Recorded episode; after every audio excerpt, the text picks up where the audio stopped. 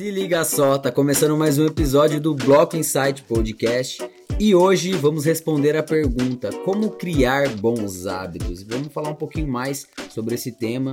E para falar um pouquinho disso, tem que introduzir algumas coisas que são importantes para que responda essa pergunta sobre como criar bons hábitos. A gente tem que ter um entendimento sobre o assunto, sobre hábitos, e para isso, é claro, eu vou trazer é, os insights do livro O Poder do Hábito, assim como o livro A Única Coisa. Eles fazem algumas confluências interessantes que vão ser importantes para a gente entender como o hábito funciona. Então, basicamente, a primeira coisa que você tem que saber é que o hábito faz parte de 40% do seu dia. Então, o seu dia e sua vida é controlada por 40% sobre os seus hábitos. Isso acontece porque nós não temos controle 100% do, das nossas decisões durante o dia. Então, aquele momento que você está no piloto automático é naquele momento que os seus hábitos controlam. Por isso que às vezes você faz algumas coisas e depois você para e pensa, por que, que eu fiz isso? Às vezes é comer algo que você não deveria, às vezes assistir um programa que você não deveria, enfim, uma série de hábitos do qual você já está habituado, você simplesmente faz e depois você tem a percepção daquilo que foi feito, né? simplesmente por estar no piloto automático. Isso é seu hábito te guiando.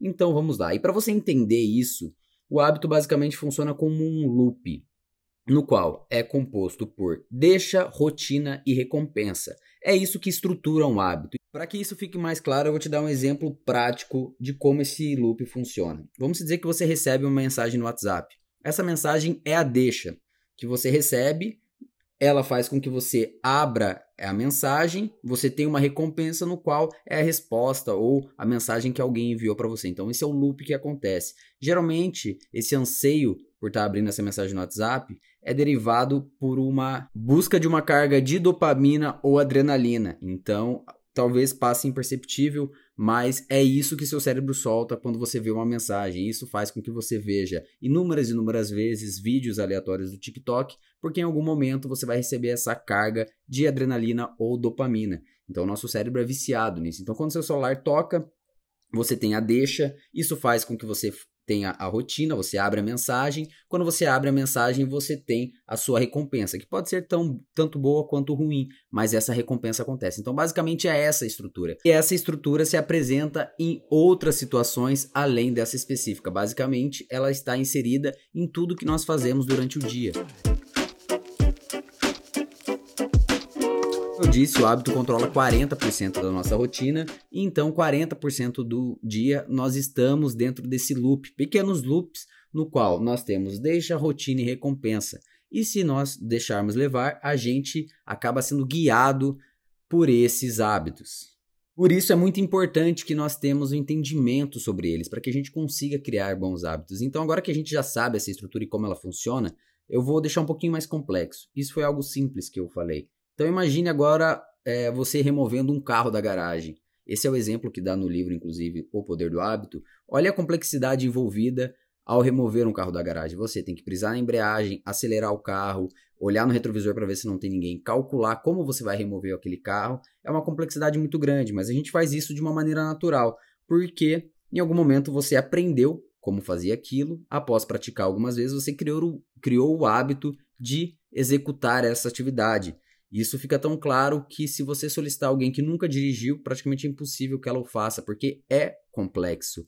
Deixamos de achar isso complexo porque nós fazemos isso inúmeras vezes durante a vida. Então chega um momento que aquilo se torna totalmente natural, mas é um processo totalmente complexo. Se você solicitar uma criança, ou como eu disse, uma pessoa que nunca dirigiu, ela vai ter uma tremenda dificuldade em fazer esse simples ato de remover um carro da garagem.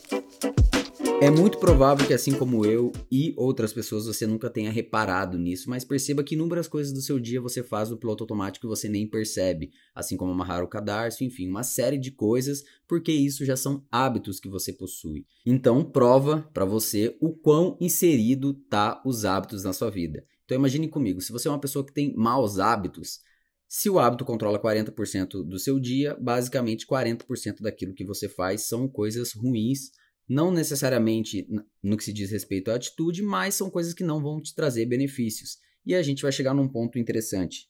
no qual, entendendo como funciona essa estrutura, a gente passa a entender como a gente pode alterá-la, porque nós entendemos agora como esse hábito funciona, qual é a estrutura dele, e a regra de ouro do hábito para que você consiga mudá-lo, porque a gente não consegue se desfazer de um hábito ruim, mas a gente consegue sim mudar um hábito. Para que a gente consiga mudar, mudar esse hábito, nós precisamos mudar a rotina. Então nós vamos manter a deixa, vamos manter a recompensa e alteramos a rotina. Vamos se dizer, por exemplo, você tem o hábito de chegar em casa e consumir uma barra de chocolate, porque você sente um prazer em consumir esse tipo de comida. Então, tem uma deixa, tem uma rotina e tem uma recompensa. A deixa é você chegar em casa, você vê a barra, você abre ela, é a rotina, e você come, você sente o açúcar, a gordura, e isso é a recompensa. Então, nós temos um loop aí, certo? Agora imagine comigo se você não deixa essa barra em casa, você substitui por uma salada de frutas. Você vai chegar em casa, você vai essa salada de frutas, você vai consumi-la e você vai ter uma recompensa também, que é daquele a... alimento que você está consumindo. Obviamente que no começo você vai sentir um certo desconforto, porque mudar uma barra de chocolate para uma salada de fruta é algo que o nosso corpo vai sentir diferença por conta do açúcar, uma série de fatores, mas a partir do momento que você elimina essa barra e substitui por outra coisa, você vai manter o hábito, como eu falei, você não consegue se desfazer desse hábito de não se alimentar quando chega em casa, nessa estrutura que eu falei, e você vai simplesmente alterar a rotina. Então, uma pessoa que fuma vai buscar fazer outras atividades e assim sucessivamente. Essa é a única maneira, é a regra de ouro para que você construa bons hábitos. Porque, como eu disse, você não consegue se desfazer de um hábito devido à recompensa que esse hábito gera, mas você consegue substituir. Uma pessoa que fuma consegue substituir o ato de fumar por outra coisa que dê o mesmo prazer. A questão é essa pessoa encontrar algo que dê prazer para ela tão proporcionalmente igual o cigarro dá. Isso serve para os alcoólicos, serve para uma série de hábitos ruins que nós temos para que a gente consiga alterar esse hábito. Entendendo isso, é interessante a gente perceber o anseio pelo hábito, porque isso é algo descrito no livro, é muito interessante. Por exemplo, um anseio que eu tenho muito grande, eu tenho o hábito de correr, gosto, e os dias que eu sei que eu vou correr uma distância longa, ou eu tenho um tempo livre sem me preocupar com cobranças ou coisas do gênero, por exemplo, eu tenho três horas para correr livremente no período do pela manhã é um dia que eu acordo animado, eu porque eu já estou imaginando como vai ser essa sensação, a endorfina que eu vou sentir, toda a adrenalina, então eu tenho um anseio pelo hábito. É o mesmo anseio que envolve inúmeros processos. Vamos dizer que você vai a uma festa de aniversário. Sabe quando você sabe basicamente o que vai acontecer, você vai consumir bebida alcoólica, você vai fazer uma série de coisas. Então, antes mesmo de você ir, você já começa a sentir o prazer mesmo de estar no local, ou antes mesmo de realizar aquele é, ato, seja de consumir uma bebida alcoólica, seja de correr, seja enfim, qualquer ato que você for fazer, nós temos esse anseio pelo hábito. Então isso faz também com que os fumantes é, sintam o prazer da nicotina antes mesmo de fumar o cigarro, porque eles têm todo aquele processo de ir até o local, comprar o cigarro. Então, isso é o anseio pelo hábito. Isso faz com que as pessoas tenham dependência química. Isso é muito interessante que você entenda, porque na alteração de hábito, para que você crie bons hábitos, basicamente, às vezes você pode não conseguir sair de um hábito ruim que você tem por esse anseio. Então é muito interessante que a gente tenha esse entendimento que você comece a substituir esses maus hábitos por bons, entendendo que também existe o um anseio. Por isso que, infelizmente, os dependentes químicos, por exemplo, é, têm muita dificuldade em largar a dependência que seja, porque existe todo um processo que ocorre antes mesmo de que ele consuma a droga que for, enfim, que é o anseio pelo hábito. Como eu disse, isso está em tudo, tanto no hábito ruim quanto no hábito bom. Eu sinto esse anseio, por exemplo, quando eu vou correr, né? Isso fica muito claro, ao ponto que eu acordo de bom humor, tem uma série de coisas que acontecem.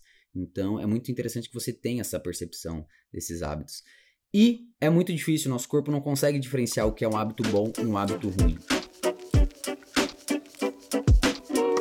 Por que, que é mais fácil ter um hábito ruim do que um hábito bom? Praticamente porque o hábito ruim, a recompensa dele é agora, enquanto um hábito bom, a recompensa vem só no futuro. Então vamos se dizer que você tem o hábito de fumar. O hábito de fumar faz com que você tenha a recompensa da nicotina naquele exato momento. Enquanto o hábito de praticar um exercício físico, você até tem ali é, uma carga de adrenalina e endorfina, mais uma recompensa, por exemplo, física, você demora às vezes 3, 6 meses ou às vezes até um ano para você conseguir notar essa diferença. Então, é muito difícil você criar esse hábito por conta dessa concepção que nós temos. Nós temos uma sociedade muito ansiosa, no geral, são as duas maiores doenças do século: depressão e ansiedade. Então, isso faz com que a gente busque cada vez mais recompensas momentâneas. E dentro desse tema hábito, nós temos outro conceito chamado hábito angular. Basicamente, o hábito angular é um hábito no qual ele, somente ele, é capaz de mudar várias áreas da sua vida. Vou te dar um exemplo prático. Por exemplo, uma pessoa que tem o hábito de fumar e ela, consequentemente, ela fuma, ela se alimenta mal e uma série de coisas que, como se fosse um efeito em cadeia que acaba disparando. Então, imagine comigo. Ela fuma, por conta dela fumar, ela não cuida muito da saúde, come besteira, bebe cerveja, isso é muito comum. Uma pessoa que bebe, toma cerveja, por exemplo, ou qualquer tipo de bebida alcoólica, esses dois tipos de droga acabam se correlacionando, assim como outras coisas também. Isso é o hábito angular. Agora imagine se essa pessoa tira esse hábito de consumir é, cigarro e ela altera pelo hábito da corrida. O fato dela alterar vai fazer com que ela se alimente melhor e que ela comece a prestar atenção em outras coisas da vida dela. Então é simplesmente o fato de você alterar um hábito da sua vida e ele transforma um efeito em cadeia no qual outras áreas vão ser beneficiadas. Então se você melhora para um hábito bom, consequentemente, você vai melhorar outras áreas da sua vida. E isso é comprovado cientificamente em, de, em, várias áreas. Por exemplo, o fato de você cuidar da sua alimentação, consequentemente, aumenta as probabilidades de você cuidar melhor do seu dinheiro. E assim sucessivamente. Veja que complexo. Olha o tanto de coisa que eu falei e quanto tudo está muito correlacionado. Isso faz com que a percepção sobre o hábito, pelo menos a minha percepção, tenha mudado muito quando eu. O primeiro contato que eu tive foi com o livro O Poder do Hábito e depois disso eu comecei a perceber inúmeros livros que falam a mesma coisa, mas eu não dava, eu subestimava, essa era a palavra correta, eu acredito. Um, um livro que eu li, por exemplo, há muito tempo atrás, e voltei a reler esse ano, foi Mais Esperto que o Diabo, no qual o autor fala muito sobre o hábito, mas na minha primeira leitura eu deixei passar completamente batido, porque eu não tinha essa concepção do que de fato é um hábito. E tudo que eu falei agora aqui para vocês basicamente resume tudo isso. Então, assim, e o hábito interessante dele é que ele facilita o processo para que você tome boas decisões, porque basicamente você fica 40% do seu tempo controlado pelos seus hábitos, então se você tem hábitos bons, fica muito mais fácil de você tomar boas decisões. O que leva a uma frase muito marcante que é descrita no livro A Única Coisa, que diz: Mantenha o hábito até que ele se torne parte da sua vida e você poderá dominar a rotina com menos desgaste. Então, essa frase resume basicamente o que eu falei e o porquê, o motivo do qual é interessante que você tenha bons hábitos.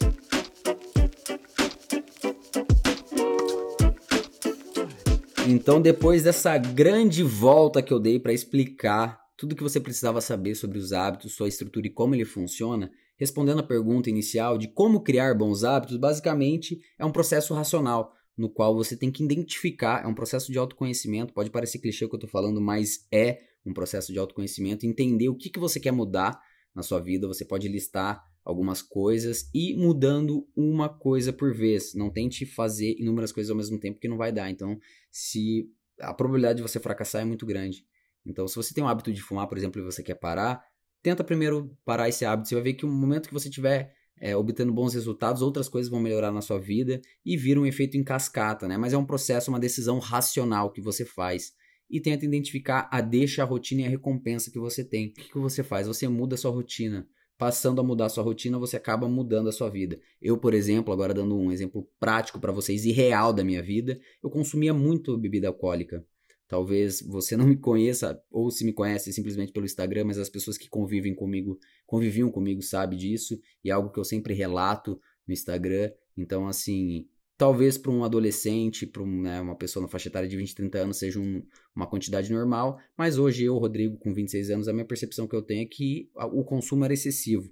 E eu troquei esse hábito por vários outros hábitos, foi um efeito em cascata, no qual eu parei de consumir essa bebida, comecei a praticar mais atividade física e isso teve um efeito em várias áreas da minha vida, financeiramente, é, no que se diz respeito à é, relação familiar, relação com a minha namorada, enfim, uma série de coisas que só trouxe benefícios. Então, um hábito ruim que eu removi, adicionei um hábito bom e isso fez com que eu começasse a ter uma cascata de hábitos bons. Então, é identificar o que te incomoda, o que te atrapalha e ir alterando aos poucos, né? Esse é um processo evolutivo. E para você conseguir fazer isso, você tem que entender tudo isso que eu falei, essa estrutura ter essa concepção do que você quer mudar e tomar essa decisão de uma maneira racional. Não vai ser fácil, é um processo que, infelizmente, é um processo difícil, mas ele é possível. E o autor descreve isso no livro também. E uma coisa que é interessante que ele fala, que para mim é uma das coisas mais marcantes do livro, é que para que você consiga mudar um hábito, você precisa ter fé.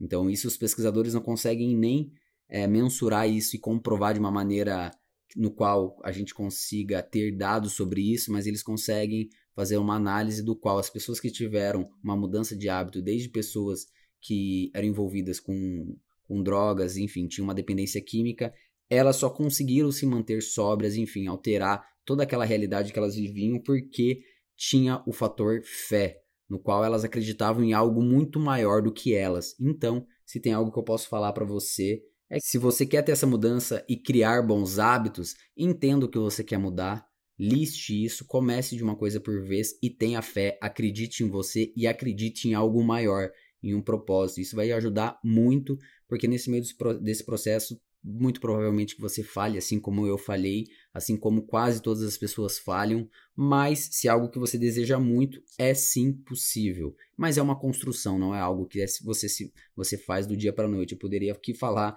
inúmeras coisas para te confortar, mas essa não é a realidade. Então é possível sim, mas é uma construção, assim como tudo na vida.